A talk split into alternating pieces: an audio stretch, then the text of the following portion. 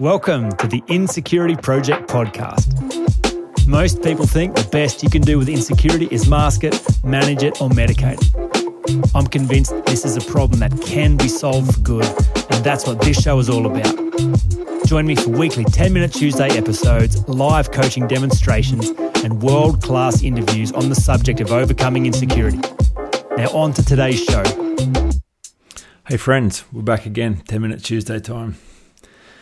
You might have heard me say before that the central theme of the Insecurity Project is addressing things that cause unnecessary suffering. There's all kinds of suffering in the world, and it's useful to separate the two general types of suffering between suffering that is is actually useful, that you wouldn't want to change even if you could, because when you look back at it, those hard things, uh, they change you, they grow you, they enlarge you. Um, asks some of the crew who, who were on the Unhindered retreat this week about some of the suffering they experienced uh, as part of the Boulders hike. And although it was very tough and uh, a tough a tough climb out of that gorge, um, no one regrets it. You get you get through something like that and it builds something strong inside you.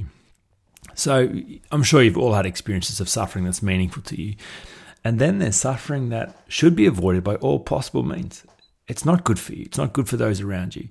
And it's caused by ignorance. It's caused by not understanding how things work. It, it causes. It's caused by not realizing that you are facing a problem that has already been solved. There is a way out of this suffering. So I feel compelled to talk about that. It's, it's part of the reason why I'm writing the Leverage Book. Well, I have written the Leverage Book, and I'm about to uh, record the audio for it. So uh, about to face two days of very meaningful suffering. The last time I recorded an audiobook, it was the hardest two days work of my life. It's a it's an intense process. And so I'm about to dive back into the studio to record that again. It'll be hard, but the reason I'm doing meaningful suffering is because every client I've ever worked with has had some kind of relationship dysfunction and suffer unnecessarily in their relationships because they don't know how to improve the quality of the space. They don't know what to do when the space becomes poisoned or polluted between someone, between themselves and someone they love. And so this framework, although it's a controversial subject and a, and a, it's a difficult book to market, you know, you, you come home with this book under your arm, oh, what do you got there, darling? Oh, nothing. No, just a book about how I'm going to change you. Oh, okay, great. That sounds fun. You know, it's a difficult book to buy. It's a difficult book to market. But I had to write that book because um, people suffer for not knowing that they can improve the quality of their relationships. So all that to say, I want to talk a bit more about suffering again today. There's a, a beautiful Buddhist idea about the three poisons that cause all suffering in the world. Uh, three, three poisons, attachment, aversion, and ignorance. It's it's displayed diagrammatically on the uh, the Wheel of Life in the Buddhist tradition, and so attachment is seen as the rooster, aversion is seen as the snake, and ignorance, the pig. So let me explain how these ideas work. Uh, so attachment uh, is the need to cling to stuff that makes you feel better. So it comes from a place of internal lack. I need more. I don't have enough. I need to cling. I need to take. I need to grab. I need to gather. I need to fill my life because there is lack inside me. Uh, when you when you have attachment, then you cling to your roles, your relationships, your possessions, your desires, your addictions, your labels. You identify with those things. They provide structure for your life. And without them, you don't know what to do. You don't know who you are. Another word for attachment in the Buddhist tradition is greed.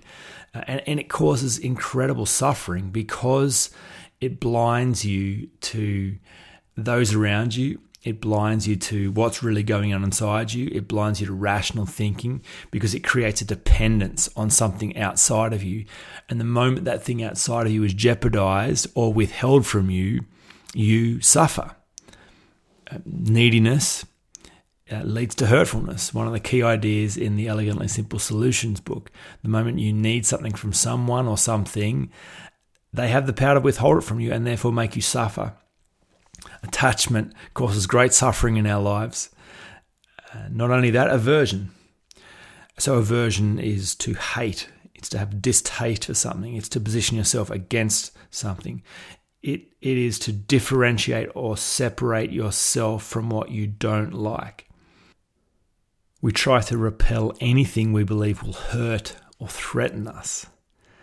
And because we are willing to hurt others to protect ourselves, even on a massive scale, that is what's going on in Russia and Ukraine at the moment, aversion is one of the greatest causes of suffering in the world.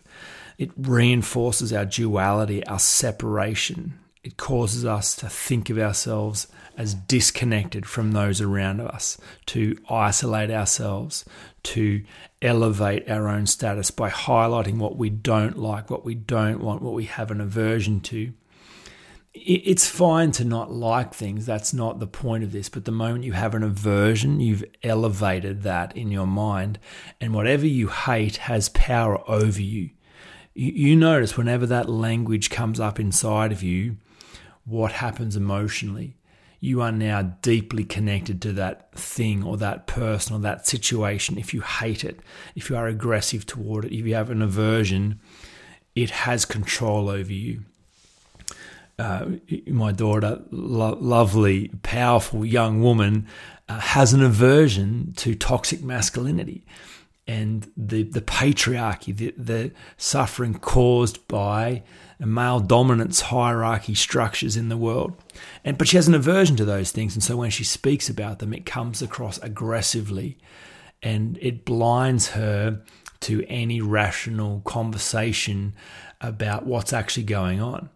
And it controls it. So you don't actually change, you don't solve a problem through aversion. You create conflict. You create winners and losers. You you destroy the world through aversion. You don't heal the world. You don't improve situations.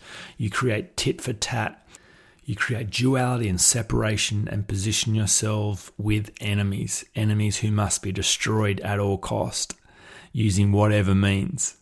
It It then causes you to do things that are just like your enemy in order to repel your enemy. So in that, you become your enemy. Aversion creates incredible suffering in you and in the world. And ignorance, which can be described as delusion, or even indifference. If you are not for me or against me, I'm indifferent to you. You do not matter to me. I think the real heart of of ignorance is, is willful ignorance. It's it's preferring the darkness rather than the light. Ignorance is the inability or the unwillingness to see the truth or reality in ourselves and in the world around us. All all attachment, aversion, and ignorance are insecurity problems. They are very dysfunctional ways of being human being, all driven from our own fear of inadequacy. The only reason why we would fear the light is we fear what it will expose in us. And so we cling to ignorance. One of my friends um, recently uh, at a dinner party uh, revealed that uh, he thinks that the world is only six thousand years old and believes that the Bible teaches that. And it, it troubled me when I thought about that conversation later, so much so that I... I pushed back the next time we saw each other and I said, I actually need more from you than that. That is an ignorant position and a dangerous one. That position creates suffering in the world because to maintain that viewpoint requires you to shut your mind to all rational thought, to all scientific discovery, to all wisdom, to all truth. Yes, there is archaic mythic thinking that once upon a time, the leading thinkers in the world thought that the world was six thousand years old. But but no intelligent person in the world today clings to that ideology. I don't care what you say. That is a position of ignorance. And to maintain that ignorance is dangerous. It, it, to maintain ignorance around what happens in the world today, around vaccines, around covid nineteen, around war, around financial institutions, around politics, is dangerous. It is a source of great suffering in the world, and it is unkind to position yourself with ignorance. To maintain a state of delusion is not just bad for you, it's bad for the world. It weakens the collective consciousness. Uh, so the opposite of these three things, attachment, aversion, and ignorance, the three poisons that cause all suffering. Firstly, the opposite of attachment is generosity. So r- rather than clinging to the need to attach yourself because of what you don't have, generosity is the opposite spirit. It's giving rather than taking. It's seeking to meet others' needs rather than focus on your own. It positions you in a very, very, very, very different space in the world and ends suffering.